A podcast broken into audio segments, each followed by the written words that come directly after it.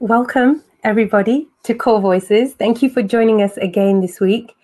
This is your space where your voice can be heard, where your questions can be answered, and the things that you want to hear talked about can be talked about. If there's things you're holding in your heart that you want to find answers for, or you just want to understand from a different perspective, send us your questions, send us your topics and suggestions to corevoices at gmail.com. It's a pleasure for me to be here as your host every week. I am Jasveer Kaur Rababan, and today on our show, we have a wonderful guest. In a few minutes, we're going to be welcoming Rajvinder Kaur Khera. She's an author, a lawyer, an activist, and founder of the Pink Laddu Project, which is now a global movement to reclaim gender equality in the South Asian community. They say that we can change the world one small step at a time, and that's exactly what the wonderful work Pink Laddu Project is doing. So please join me in welcoming Rajvinder to Core Voices. Hi, Raj. Hi, how are you? I am wonderful. Thank you so much for being on Core Voices and joining us today in this space so that we can talk more about the amazing work that you're doing. Thanks for inviting me. It's a pleasure. Thank you. I know that there's still people joining on, but we're going to jump right in with the questions. And there's a lot of people who don't actually know what Pink Laddu is, that it even existed. So if you can start from there and tell us what is the Pink Laddu project? So, the Pink Laddu project is a gender equality campaign where we encourage South Asian families to distribute Pink Laddu at the birth of their girls as a birth announcement. And the idea is that we want to encourage South Asian families to abandon sexist traditions and sexist customs and thereby empower women um, and also take part in the creation of new um, sort of gender balanced or sex balanced customs for women as well. And we we thought a lot about you know which customs should we be tackling and what should we be doing. And the reason we arrived on the Laddu is because the celebration of the birth of a boy um, and, and the tradition of only celebrating the birth of a boy is probably the first sexist custom any boy or girl will encounter in their lifetime. And we really believe it's important that if you want to encourage children to you know see themselves as equal regardless of their sex. And if you want to live in a sex equal society then you mm-hmm. have to be perpetuating that message very early doors. So we encourage families to celebrate the births of their girls with you know as much gusto as they would uh, for the birth of a boy. It might feel a bit simplistic but the idea is that we are trying to create new social norms and mm-hmm. get people to change their behavior. That's amazing Mm-hmm. It's it's absolutely amazing, and it yes, for some people it can sound like a small thing, but it's a massive thing because um, the tradition of Lohri is to celebrate the birth of a boy that year, right? And that is how it used to be as a custom. Now it's evolved, and people are celebrating the birth of their children in that year. Um, and you know, from Punjabi customs, we know that when boys are born, traditionally everybody's going out and they're giving laddu. Um, and I'm going to ask you this question why is it that they don't do the same for girls? Well, I mean, we often talk about this at Pink Laddu, right? That, I mean, I personally am not surprised, you know, that people aren't happy to have girls or that people don't want girls because we've created a system and a culture that effectively penalizes families for having daughters and often that penalty is economical it's financial so if you ha- if you look at things like dowry or the tradition of um, only sons inheriting their parents' estate or the tradition of sons you know looking after their parents in old age we've created all these customs that literally turn south asian women into burdens for their families and then we wonder why nobody wants a girl. So the reason why girls aren't celebrated, in my view, is because they're not seen as something. It's not seen as a good thing that's happened to the family because you are going to be severely economically and socially and culturally punished via this child, you know, for its lifetime. I mean, it doesn't. I remember having a conversation with somebody a few years ago that whether we think there is dowry today or not, there is. I mean, we, we might not call it dowry, but the practice of the girl's family paying for the wedding is dowry. And mm-hmm. it doesn't just stop there. You know, when a girl gets married, um, her nanke give a nanki shak. So that is, you are literally still paying for your daughter's children to have children and get their children married. Then, you know, when your daughter has a child, you have to go and take gifts for the in laws and for this new baby. So the economic burden of this girl never ends. And you never, you don't really see this um, in the same way with on the paternal side of families, right? You, there's no such thing as like a dadga shak. Like the dadke don't come with gold and gifts right. always the nanke that do that, and that's the mother's side, right? So you're constantly penalizing the mother and her family um, for being a girl and for having a child. It's just it's it's a never-ending cycle of financially penalizing people who have girls. That's a very good point. It's a very good point. I mean, imagine if there was a dadki shak right? no way. It just wouldn't happen. It just would not happen. then they wouldn't give out laddus for boys either, right? exactly. Exactly. Um, yeah, it, it's it's just we've created a system where families are, you know, very severely punished for having girls, and then we wonder why people don't want girls. I don't, you know, I sympathize with those families because, mm-hmm. you know, any man or woman who you know has grown up 20 years ago and has got three four five girls it's okay for them to be worried and thinking about how am i going to manage to pay for all the weddings of these girls when they live in a society that expects that of them. Yeah. And i think it was maybe we live in a different world now. Um, if we'd have gone back like even 10 or 15 years i think in that era, it was still more difficult to make some of these changes in the psyche, Hannah. Um, and a lot of it, I mean, from my perspective, is the pressure from society to maintain these traditions that have existed for so long because they've passed, they've been passed down from generation to generation, Hannah. Um, I'm sure that there must have been like an initiation point at the beginning, something within you that was like, okay, this is not okay, and now we need to do this? What was that moment for you? There have been several moments throughout my life. I mean, one of the first moments is when, so I'm the oldest, my dad's the only son, and I'm the oldest. And then my sister is 10 years younger than me, and she was born after a long fertility struggle. And um, when she was born, you know, the reaction from the broader community was horrific. People came over to our house and sat on our living room floor and cried for months. It was like somebody had died. And um, oh my gosh. Yeah, it was really, really severe. Like, you know, my mum had very severe postnatal depression after that.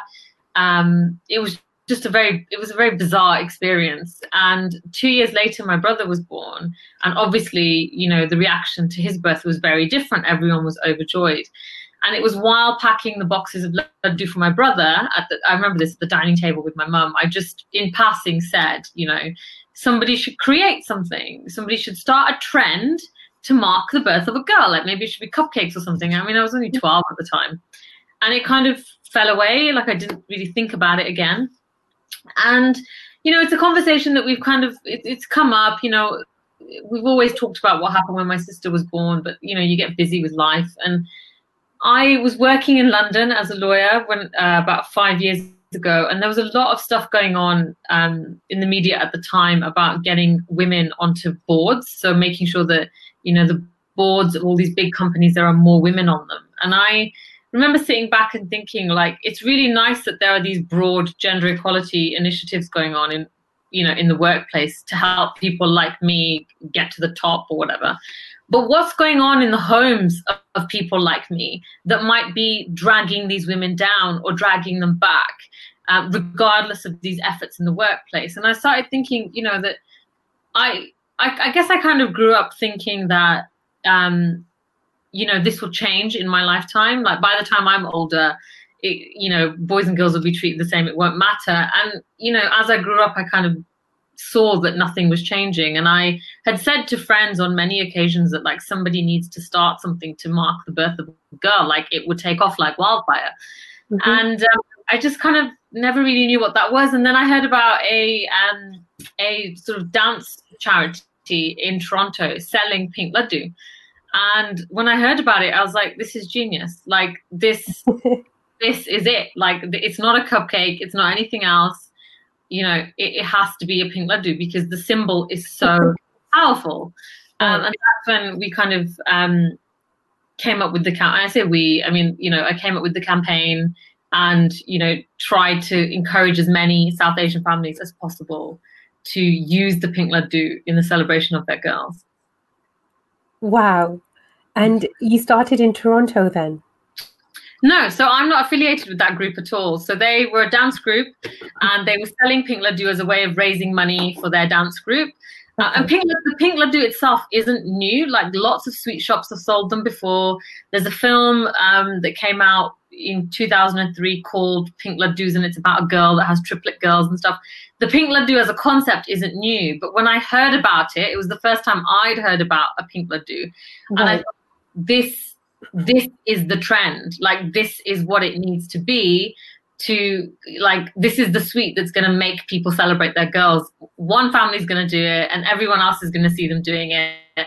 And it's going to sort of start snowballing and i need to make it snowball by sharing people doing it. So i need to use this sweet to kind of convince people to do it.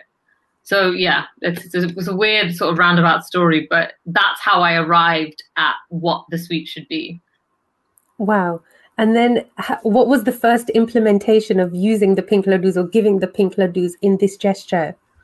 So, I mean, we had to do a, a series of PR stunts, right? Because I also knew that um, the Indian community, in order for them to take me seriously, it, it, needs to either be on the news or it needs to be in the paper and it needs to be in a decent newspaper. Yeah. Mm-hmm. So I, um, we basically just like decide. I mean, I, we don't do events on the ground. We are purely a social media campaign. I'm convincing people to change their behavior through the internet.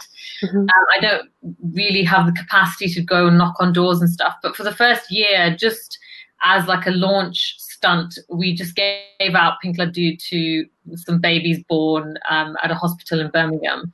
But like there were only like three Indian families there, you know, so it wasn't really, it wasn't, that wasn't the impact point. But, you know, the press came, we got a lot of exposure from it and it kind of, it grew um, from that. And then I was able to leverage that on social media and, you know, encourage people to pay attention to what we were doing.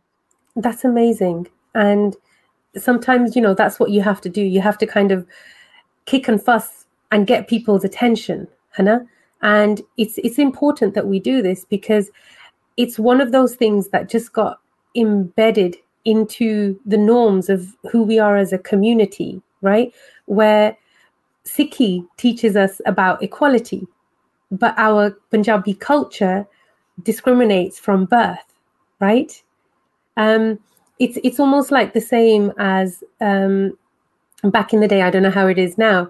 They would take the boy's name at the gurdwara, but a girl's name would just be like kind of picked out of a hat at home or something, Hannah. Um, is uh, is that something that you've heard or you've experienced? No, I didn't know about that, but it doesn't surprise me because girls aren't worth the fuss. Right. So at the time that I was born, um, that was something that was very common and amongst all of like extended family and stuff as well. For the boy, um, like a few days after coming from the hospital, they'll take the boy, uh, like the child, and they will go to the hospital and they would then um, take a hukumnama from the Guru Granth Sahib.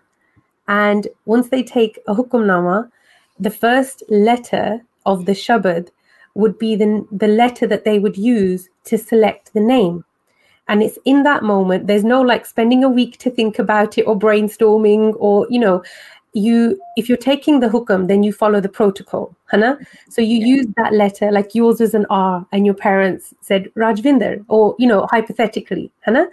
Um, for boys, this was normal. This is what would happen. Um, for the girls that were born in my family, there are actually not many girls in my family. Um, all of their names were taken at home, and um, some of my like rishtedar who were not very um, like religious, they just took all of the names at home. Um, but the one thing that my mom told me, like she told me like many many years ago, that actually makes me feel happy, is that when it came to me, so I am one of four kids. I have three brothers two older and one younger, that when I was born, my mom and my dad both insisted and literally fought my dadi and like everybody else who was around chache pua whoever else that my name will also be taken at the gurdwara. And it was at new hampton road gurdwara. Oh, so i mean they didn't they didn't give laddu for me. I asked my mom. I asked her today actually. I didn't know if they did or not. And then i was like why didn't you give laddu for me? Um it wasn't a dumb thing. It just wasn't. yeah. It Um, wasn't and that's one of the reasons why Pink Laddu is so powerful because there's so many families who are ready to, to celebrate their girls, but they feel like if they do that, they're the only ones doing it. And something like Pink Laddu is really, really powerful because you know it gives them the illusion that there's thousands of people doing this as well so you don't feel alone so if there's a woman out there who wants to celebrate her daughter and she says it to her mother-in-law and her, and her mother-in-law and father-in-law say well no one's doing this she just show the campaign like everyone's doing it. Like look at this. So it gives you that illusion of mass and that is really important because no as much as we all like to think we are would want to be trailblazers being a trailblazer is very very hard and it comes Mhm. often at a great personal cost so, so it kind of gives the illusion of everyone doing it until everyone is actually doing it and that's what we were kind of trying to create we made it look like everyone was doing it until everyone was actually doing it um, to help people you know follow that momentum and copy each other because right social proof is like a well documented phenomenon that people copy each other's behavior. That's why if there's two restaurants on the high street, people are more likely to go into the one that has people inside it, even if it's, if it gets worse reviews than the other one. We we just do what other people do. Um, so I'm not surprised there were no laddu given out when you were born. It would have just been groundbreaking. Like who wants to be that person? right nobody at that time but um where do you think we are now do you think that we're closer to like like making it a norm Um, it's funny because in the four years, so four and a half years that I've been doing Pink Laddu, so you know, it's kind of taken off. So now, and I just want to put out there, we don't get any money. I don't get a penny from the sales. You know, we don't make Laddu. We're not involved in any of it. I don't see anything. You know, it, uh, no money comes to me or Pink Laddu from the sales of any Pink Laddu or anything else. You know, it's not a charity or anything. Um, but since we we started doing it, uh, like thousands of families have celebrated their daughters with Pink Laddu. You know, Pink Laddu are now available across Australia, the US, Canada, and the UK, and it's solely due to demand that's been generated from the campaign. So, from that perspective, I do think something is changing. That Mhm. you know, something there's definitely a moment. I think we're we're all experiencing a moment, but I think what you have to remember is, and this is something you know I read a little while ago that it's not a war it's just the same fight to be had over and over and over and over again and whenever there are systems of power and there are systems of imbalance there will always be people taking the opportunity to oppress another group of people whether that's on race or whether it's on sex so I don't think the battle is over until every sexist custom is eliminated. And I've only taken on one, right? So I'm hopeful in the sense that if people are celebrating their daughter's births, which is actually quite a big deal, Mhm. they will then engage with all the other customs as well. So things like Lohri and you know dowry and paying for weddings and all the other weird stuff that happens. They will, it will force them to think about all of that as well later on. But Yeah. you have to remember this is one out of hundreds of sexist behaviors and customs. So I'm optimistic, but I'm also not, you know, I, I think I'm also a realist in that I accept that, you know, um, this this is something that we will constantly have to fight against.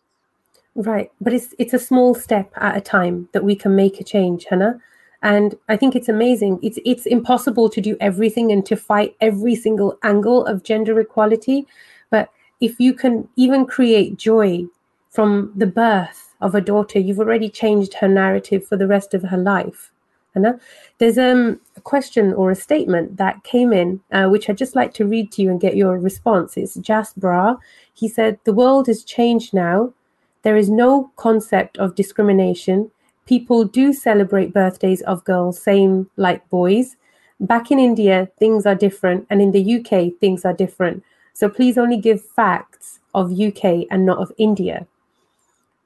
Um, I don't really know what that means. So the world has changed now, and there's no concept of discrimination. People do celebrate birthday of girls, same like boys. Back in India, things are different, and in UK, things are different. Please only say facts. Uh, one thing I will say is that anecdotes don't make data. So um, just because you uh, heard a story of something happening to someone, that does not mean that that's happening everywhere. Mm-hmm. And the data across the board does show that we still live in a society that discriminates on the basis of sex. And that's not just South Asians, it's everybody. You see it in the gender pay gap, you see it in the lack of female CEOs, mm-hmm. the lack of female politicians, um, the disproportionate amount of care work and domestic work that women do. So this isn't just an illusion. I really wish it was just a fantasy in my head, but it's really not. This is science. Um, it is the, you know, just gender discrimination is the quantifiable um, measure of preference that men have over women in society. And uh, it's not just South Asians. I, I, really like that this person lives in a world where um, all the girls are celebrated um, like boys. That I'm really happy that this is their experience. It's not, not my experience. It's not the experience of many women that I know. And the data doesn't suggest that this is everybody's experience either. So I think it's always really important to remember that anecdotes do not make data. And that whilst it is very tempting to um, make broad inferences based on a few things that we see, it, that isn't the way the world works. Just because, you know, you see five families give out laddu for their daughters doesn't mean everyone's doing it because again anecdotes do not make data so it's really important to always remember what you're seeing is your own microcosm and it can't always be extrapolated out to the world absolutely and and i 100% agree with you i think this is the case with a lot of the topics that we've been touching on in this space every week in core voices last week i had uh, manjeet gill from binti period and there was a lot of people who thought that everybody knew what a period was, right? Turns out that they don't. Hence the reason that there has to be organizations which are giving education about menstrual hygiene and health. Um, there's a need for Pink Laddu. That's why it exists. And I think that that question or that statement was coming from uh, the perspective that India does not um, they don't discriminate according to gender, but the UK might. That was where I felt that statement was coming from. Um, so, my next question is How far across the world does your work extend and does it reach to India? So, my work only extends to the diaspora. So, that means um, immigrant communities that have, you know, hail from South Asia but live in other parts of the world now. And that's because um, I'm, I'm very loath the relationship that the West has with places like India is very complex. And I have to appreciate that my experience as a South Asian woman is in Britain is not the same as the experience of a South Asian woman in South Asia. And I don't want to be the type of person that imposes my values or my life experience on people on the subcontinent because to my mind, that's a very white savior narrative that, like, oh, I'm from the West. Let me tell you what's right. This is what you should do. And I don't really want to be a part of that narrative.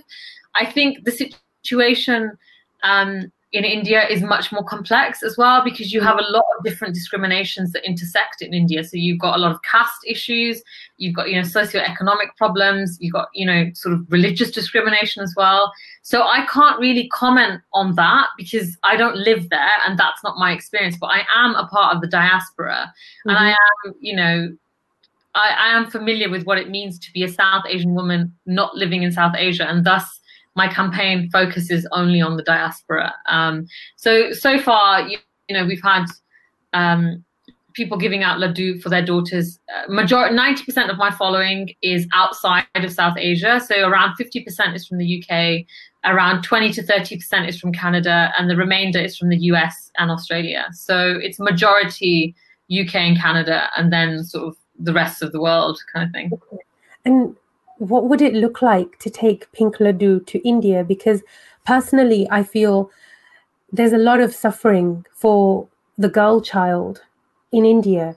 Um, poverty is a reason. And all of the different, you know, factors that you just laid out, they all play a role. Um, and it is classed as more of a burden there to have to give birth to a daughter than it would be in the West, right?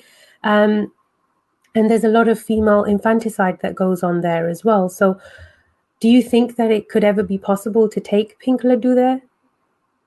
Maybe, but I feel like you know, I I just can't comment. I mean, I feel like the the problems that Indian women face are so different and so intense and i don't live there i'm not living under a modi government you know i don't know what other realities they have to face so mm-hmm. You, know i just i can't i just can't comment on what it would take and what it would mean because it's just not my experience and i can't i can't speak to it okay and do you do you want to say anything about female infanticide in india um I am a firm believer. I mean, infanticide is one thing. So I think obviously it's heinous. You should not be killing your children. I mean, and I think infanticide is one thing, but there's also like, you know, the girl child in India also just has a very low mortality rate, you know? So um, sick girls, like not sick as in sick, but ill, like poorly unwell children under the age of five who are girls are much less likely to survive than boys. You know, doctors report that a girl is usually much more severely ill when she's brought to the hospital than a boy. Like the boy, you know, first sign of being ill, they rush to the hospital. But with a girl, she has to be quite seriously ill before the family will take her. So, yeah, it sucks. It's really, really shit. But I mean, again, it goes to that point of we created a system that economically and financially penalizes families with girls. So, you know, often these are families that don't, you know, they just don't can't prioritize something that's seen as a bad investment. It, comes down to that, I think.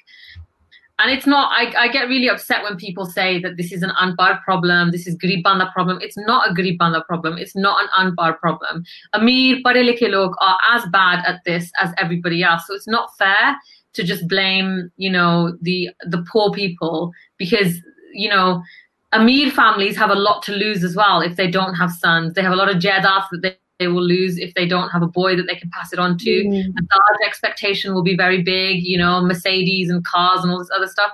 So Amir families have a lot to lose as well, and they participate in this as much as the Garib families do. So it's very unfair. I see a lot of that that people just say like, "Oh, Garib banda problem, pare likhe unpad," you know, in patani. Yeah. It's pare likhe log are as bad at this um, as anybody else. So it's not fair to just blame poor people or uneducated people yeah. when this is everybody's problem. Thank you. Thank you for saying that. I, I truly, I know I appreciate that. And I know that everybody who's tuning in is, they're also going to appreciate that because we want this to be a space where we can talk about the real issues, Hannah. And the truth is, this is an issue which, you know, goes across all aspects of the spectrum. It's not restricted to a group of people or a type of people and it exists in a different way across the world as well, right? Um, what sort of obstacles or like negative comments have you received in the process of trying to do the work that you're doing? Um, I get a lot of really defensive comments from uh, mothers of sons. So um, women who have boys that you know get very defensive over Pink Laddu.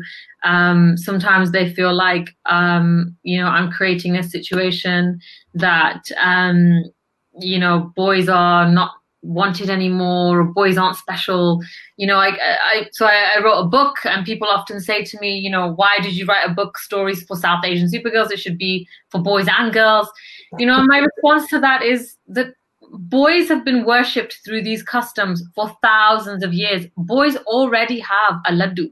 Like, so what if a girl gets a pink laddu? That is not sexist to a boy. You mm-hmm. know, not sexist to a boy that now there's something to celebrate a girl when there's been something to celebrate a boy for hundreds of years. Um, it's not necessarily a negative comment, but something I see a lot which really frustrates me is when people sort of blame women for this when I see comments that say like, oh, it's always women, you know, women who make these comments, men don't care, men don't say anything.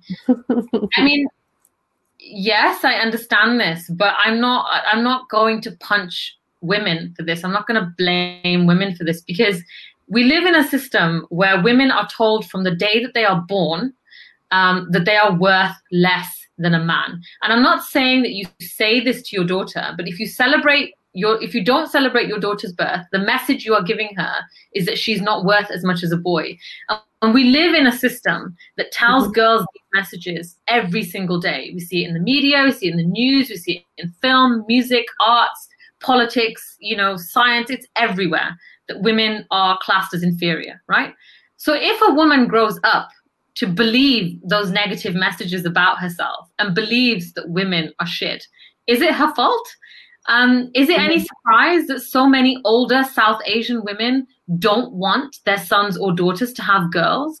Has anybody ever ask these women what their opinion is of themselves? You know, the next, I get a lot of women that will say, "Oh, I went to the Gurdwara and some bibi came up to me and said, and you know all of this stuff." And I often say to them, like, next time I want you to ask that woman, the mata.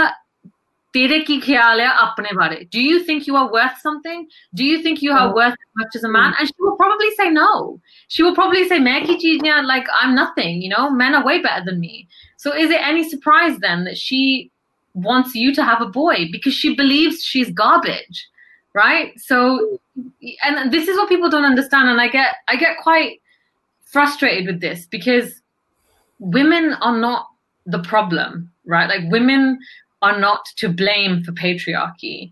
Women have internalized patriarchy. Women receive messages about them being inferior every single day from every aspect of life. And if some of these women grow up to believe these messages, that is not their fault.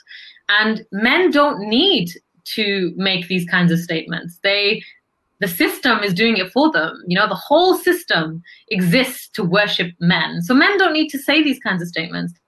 And I'm personally of the belief that as a man, you know, you have a duty to speak out about this. And I'm not going to celebrate you for speaking out about it. You don't get an award for being a good boy. You know, if you're if you're being a human being and um, just speaking out about gender inequality, that is your duty because yeah. you benefit from patriarchy every single day. You benefit from the fact that men are seen as superior. Even if you never say anything nasty to a woman, even if you're always nice to all the women that you know, you still benefit every single day from patriarchy. So you have a, a duty to make sure that you are actively working to dismantle patriarchy and dismantle male preference. So, yeah, I get quite upset when I see messages and comments of people always saying oh, it's just Buriya don't care. Buriya just believe they are garbage. This is why they say this stuff. Mm. You hmm. know, and I my my dadi did not have a very nice reaction when my sister was born. But my daddy was also born in 1924. You know, she was the oldest of seven children. She never went to school.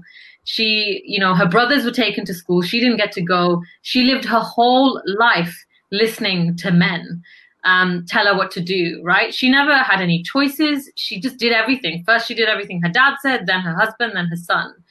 And she had a very low view of herself as a woman. Like she, she was a very proud woman and she took care of herself, but she very much believed that she was not worth as much as a man. And so I can't criticize her for being upset that, hmm. you know, she had a granddaughter because she believed women were trash, including herself that's that's so powerful. Like i i'm just i love everything you're saying and i'm grateful for you to say this. For those people that aren't familiar with what internalized patriarchy is can you help us to understand that? Because many people everything you're saying is going to come as a shock to them. It's a wake up call that hang on a second my my mom or my grandma or my aunt would think that they're less worthy than a man and they would think that they're trash it's true because that's what's been embedded subtly into the layers of their psyche over the years. That's what's been beaten into them literally. And they'll they'll be oblivious to what the notion of internalized patriarchy even is and how it would reflect in their own mother. Yeah i mean and this is this is the thing with patriarchy right? And this is the thing with um male preference. So patriarchy is, you know, held as like it, it, means the power, the power structure that is owned by men, and it also means um, the preference of males in in the society that we live in. And in order for patriarchy to exist, both men and women are fed messages constantly about women being inferior and men being superior. And we see this. There are, you know, we could do a whole episode on just the examples of the type of garbage we are fed about men being better than um, women. And it's very very subtle. Sometimes it's subtle and sometimes it's it's really blatant right? But this happens and it still happens today. And it happens in all societies around the world all major societies you know including the uk so is it a surprise then? Is it a surprise if i as a young girl grow up seeing messages that tell me that i am not as good as a boy um, I'm not as clever. I'm not as athletic. My brain is smaller. Um, I, am not able to do maths the way that boys can do maths. If I'm fed these images constantly that tell me that I'm inferior to a man, is, is it going to be a shock if I grow up to then believe that actually men are better than women? And some women believe this, right? And they really do. And I, it's funny because I grew up in a, you know, I am who I am today, but it hasn't always been like this. And I remember mm. as a child, like, you copy what you see the grown-ups doing. And i remember as a child like you know children are very keen to act mature. You kind of want to act like you know you know you're very really siana and you know what's going on.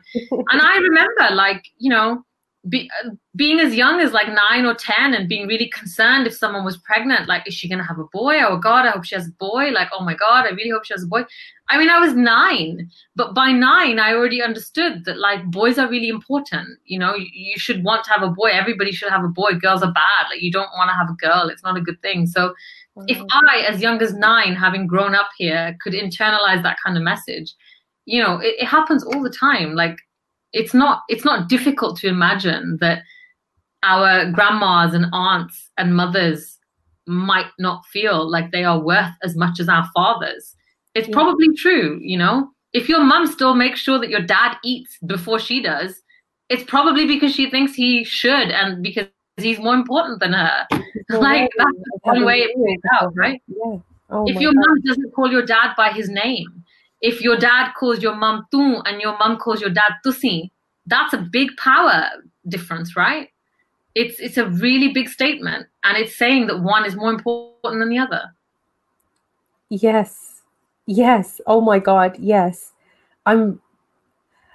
How many times we see that in households, right? Where the women feed the men and they eat later. Um, I know this from the things, the stories that my mom told me, Hannah. Um, that it wasn't seen important when she was in India. My mom, you know, she's the eldest of 10 kids, um, born and raised in India, in Punjab. And at that time, um, it wasn't seen important to send your daughters to school. It was more important to teach them skills of how to look after the animals, the majah, to, you know, look after the fields and take care of the home because when they get married that's what their skill set's going to be. That's what's going to be useful to them for the rest of their lives. It's what was what their mothers had to train for as well. So they felt it was more important to send to keep them at home and train them um, to be a good housewife um, and a homemaker if that's what you want to call it but it was a housewife and send the boys to school. Um, my nanaji was somehow in that time more forward thinking and he insisted on getting his daughters educated. Um, and they didn't go off to university and things like this but they went through up until like say high school which at that time for the rest of the pind was absurd. They thought that he was crazy and wasting his money and his time and how was that going to benefit them in their lives? But that's just an example of where it begins from if you're born in that culture where you're seeing girls are not being sent to school but boys are that the boys get something that's better quality than the girls you know it's it's already there in the layers. And there's um a comment that came in from somebody i don't want to say their name because i don't uh, agree with what they've said. They're they're saying that this is a time to remember god and not to claim our equality. And for me that's what the problem is. These people are the problem. So, what would you say to that? I say I remember God by reinforcing my equality. God made me equal. Man took that away from me. So I'm just taking what's my God given right and making sure that people do the same. So, um, yeah, this is a time to remember remember God, but that doesn't mean that God God also. I mean, I'm not a Sikh scholar, so I can't speak to Sikhi, and my ideas of what Waheguru says to me are my ideas. I'm not going to try and say that to everyone else, but in Sikhi, God also says you have to live in the community. You can't just go into the jungle because everybody can find God in the jungle. You have to mm-hmm. live in the community and you have to do seva. And this is my seva. This is my seva for my community. So I do my Simran and Pink Laddu is my seva. And that's why I don't take money for it. So, you know, it's, yeah, it's, I think it's absurd to say that, you know, this isn't, um, that, that this somehow doesn't correlate with religion because I just, I don't really understand how that works. I, I agree. I, I, totally agree. But I think it's important to know that these are some of the voices that exist out there as well, where people don't see it important or in their mind, they think that equality already exists. And, you know, we're just a bunch of women who are making a noise, who making loads of noise about nothing, right? But the fact is, Sikhi was formed on equality. Those were the founding fact, founding points from Guru Nanak that to lift all humans up, regardless of gender, caste, creed, color, none of that stuff. Like we were brought to the same platform, and it's you're right, it's man that took that away. And right now, if those men are not educating themselves about it or respecting the voice that we're sharing now, and even Pink Laddu and other organizations too, then they become part of the problem.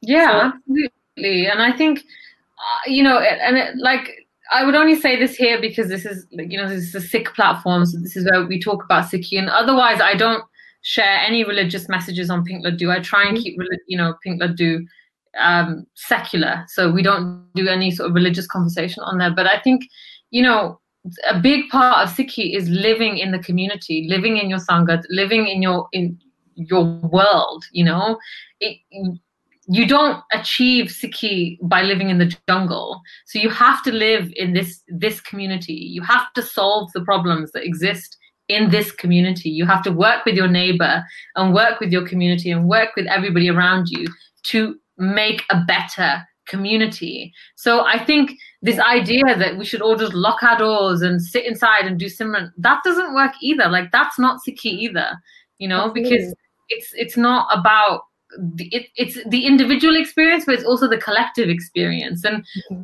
you know that's why there's a specific emphasis on not going into the jungle and just doing. Anybody can find God in the jungle, but it's a challenge to find God in the real world, right? Like mm-hmm. it's yeah. So I, I completely just disagree with that idea that doing work like this is somehow um, conflicting with religion. I just don't.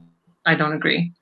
Right absolutely. And I think it's about opening our minds, taking away the ego, and just looking into that reality of what actually happens in the world versus what we think happens in the world. And um, for all the men out there that are listening, these are, you know, two Sikh women in front of you right now who are talking to this subject because this is happening, this is real.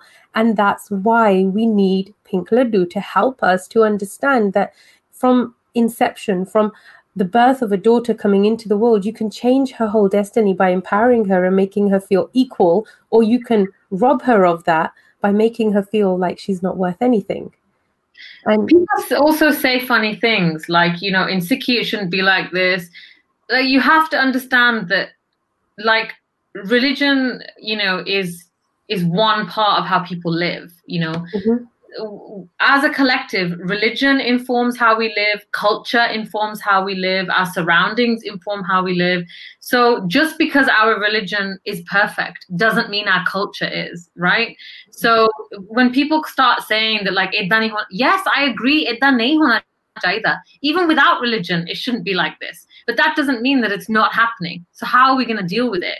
Right? Like just mm-hmm. constantly mm-hmm. repeating over and over again, it doesn't fix anything. So you have to actively go out there and create new traditions that value girls and like dismantle sexist customs that, you know, elevate boys. So just sitting there and saying, you know, that doesn't change anything. You Absolutely. have to, you, you have to get people to do something different on the ground mm-hmm. and change their behavior. And that the whole point of Pink Laddu is you know, people are changing their behavior slowly because every time a family goes to a sweet shop to get an order of pink laddu for their girls, they're changing their behavior, right? That is a, be- a massive behavioral leap that they've made. And psychologically, that's really, really powerful. It's very, very profound. And it's something that they will always remember. Um, and that's why I think, you know, these things, they don't just exist in a bubble. Like you have to, you have to, you know, live in dunyadari and, and try and coordinate around it. Right. And what advice or suggestions could you give to people to try to engage in breaking some other norms as well? So maybe somebody who's not a parent yet, um, or somebody who's already got children and they're, you know, the children are maybe older. What sort of things could they do to break some of these um, flawed norms? I think one thing that's really important to accept and to realize is that we are all biased me and you and everybody listening, we are all biased. And that doesn't make us bad people. It just means we have grown up in a system that has brainwashed us into being biased. The, the first step in changing your behavior, and, and everybody will say this, whether you are an addict, whether you're an alcoholic or a smoker, or you, you know, have, you're addicted to cookies, um, the first step to changing your behavior is admitting what the problem is. So, in order to change, you have to admit that even if I don't feel like it, I am biased. I am. I just that's just a fact. So I have to acknowledge and accept my biases and really think twice about the things that I'm doing and slow down and ask myself, where is this coming from? What message am I giving my children with this behavior or with this um, action that I'm taking? taking here. Like the very first step is accepting that you are biased. Until we can all accept that we are biased, nothing will change because we'll all just be busy sitting here saying, like, I'm not biased. I think girls and boys are equal. I don't do anything wrong. We are all biased, every single one of us, me included, because that is how we've been brainwashed.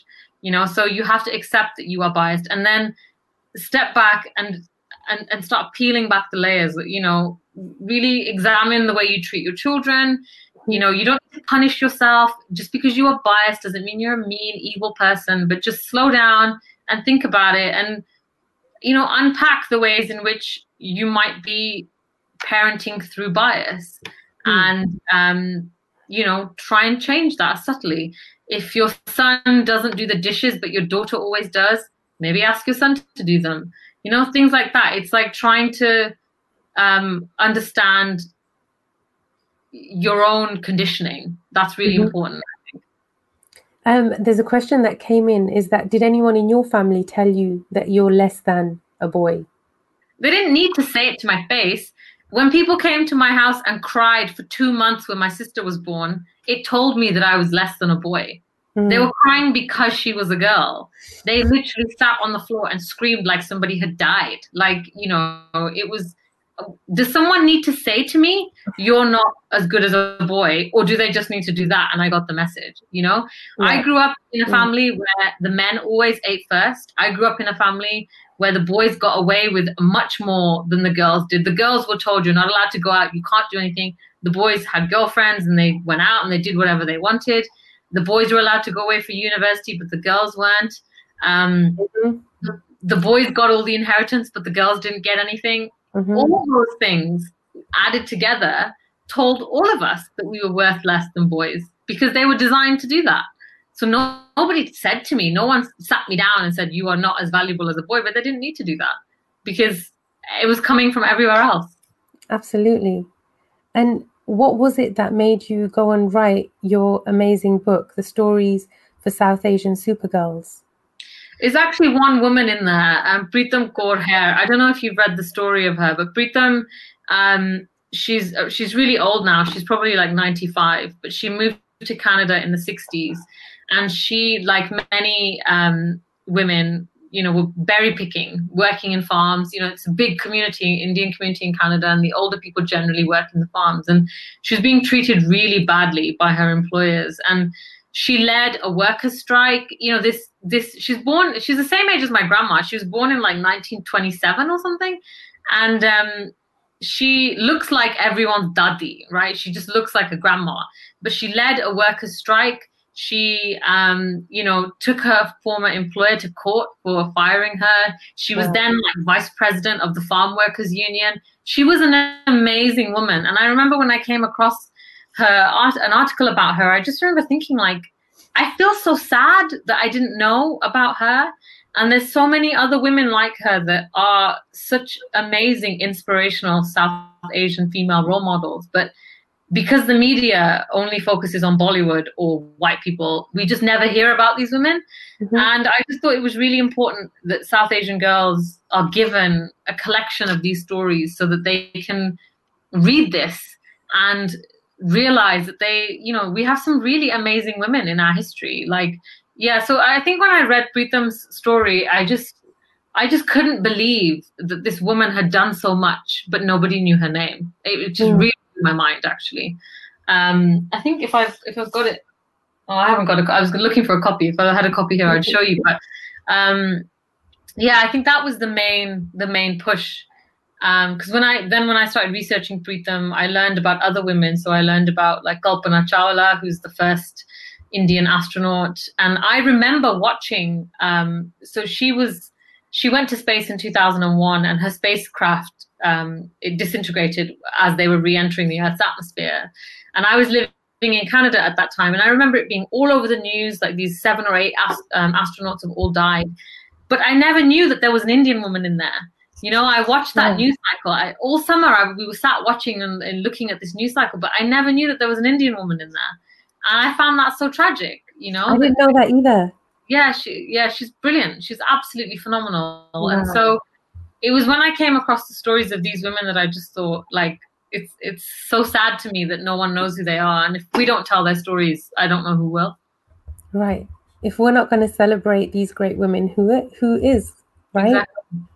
Yeah. So tell us more about the book because I don't know if everybody out there has heard about it. If you haven't heard about it and you haven't bought it, go and get your copy now. Stories for South Asian Supergirls. You need. Um, I think I have a copy here. Give me one second. Yes, you need to get this for your daughters, for yourselves, for your husbands as well. These are the stories that we can share with our next generation and keep them inspired, right? So this is the book. It's called Stories for South Asian Supergirls.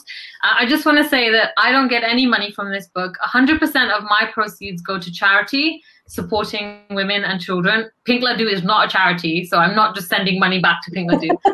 um, the money goes to, in England, the money goes to Child Poverty Action Group, um, and in Canada, it goes to the Canadian Women's Foundation, and they do work with women suffering from domestic violence.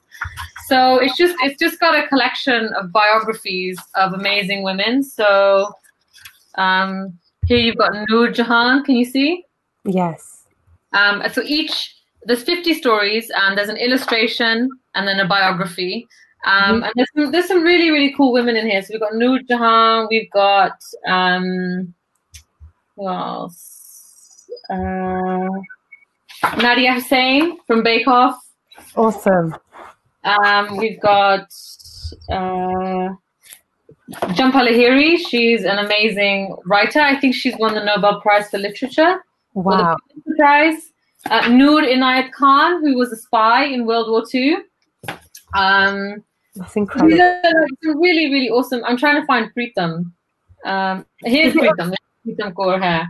So this is the, the main story that I found, and I just thought, oh my god, everybody needs to know about her. So it's a collection of biographies of 50 uh, amazing South Asian women some are from history, some are alive now, but they're all just, you know, really awesome South Asian women. It's available in all good bookstores. You can get it, if you're in the UK, you can get it from like Waterstones or Foyles. In North America, it's in uh, Walmart, uh, Indigo Chapters, Barnes and Noble. Um, and one pardon? Can you get it on Amazon? You can get it on Amazon as well, yeah. Awesome. I'm just looking for one. Uh, one of my favorites actually was Maharani Jind Kaur um, she like I don't think I really understood Sikh history until I was researching for this book, and I was researching Maharani Jind Kaur's life, mm-hmm. and um, I just realized, you know, just how much history and legacy there is, um, mm-hmm. and how much we have to be proud of that we just don't know about, which is Absolutely. just crazy. Absolutely. Oh my God. I'm I'm so grateful that you put together that book and everybody needs to read it. There's loads of people who are asking where they can get it from and where they can read it. And somebody said their daughter has it and she's going to go off and read it now as well. And that's amazing. It's important to keep the inspiration alive and history shouldn't be written from 500 years ago alone. There should be, we should be creating our new chapters of history as well. So I'm, I'm grateful that the book's out there. yeah. Um, it's been an interesting experience. I mean, I I I think the book as well is it's for grown-ups as well like i think it's important for older south asian women to read it and mm-hmm. to um, learn about their history and and learn about the amazing women that we come from raj how can people get involved with the work that you do um, you've got a website for pink ladoo which is pinkladoo.org but what other ways can people contribute, reach out to you, and support the work that you're doing? Follow us on social media, share our work, encourage people to give out pink ladoo when their daughters are born. You know, we are not we're not a charity, so we don't want anyone's money. You know, we, we're not looking for that. We just want to spread our message. So you can help by spreading the message. So follow our work and share what we do. Thank you. And before we come to the end of the show, what message would you like to leave the listeners with? Um, I mean, it's kind of the motto that we have. It's it's the slogan for Pink Laddu, which is "the power is in your hands." Um, and and the, we came up with that actually because you know you make ladoo with your hands, you you roll them like this. So it's it's literal and figurative, right? Mm-hmm. So the power is literally in your hands. So rather than just sitting there and saying, you know, go out there and do something, make a change. You know, the next time you see a sexist custom or tradition, stand up, say no, or, you know, demand that things be done differently if you can. I think it's really important to change behavior. So yeah, the power is in your hands and it's time to sort of reclaim that and, and do something differently. Thank you, Raj. That's that's very powerful. And I hope that everybody has enjoyed today's show. I know that I have. There's so much that I've learned, and I hope that you're going to be back on the show again and share some more amazing stories and inspiration with us. But thank you so much, Raj, for being on Core Voices show today and talking to us about the amazing Pink Laddu project. Please go and support it, pinkladoo.org. Check out Pink Laddu on Instagram and on Facebook and celebrate all genders and definitely celebrate your goals as well. Exactly. Thank you. It's been amazing. Thanks for having me on. Thank you so much.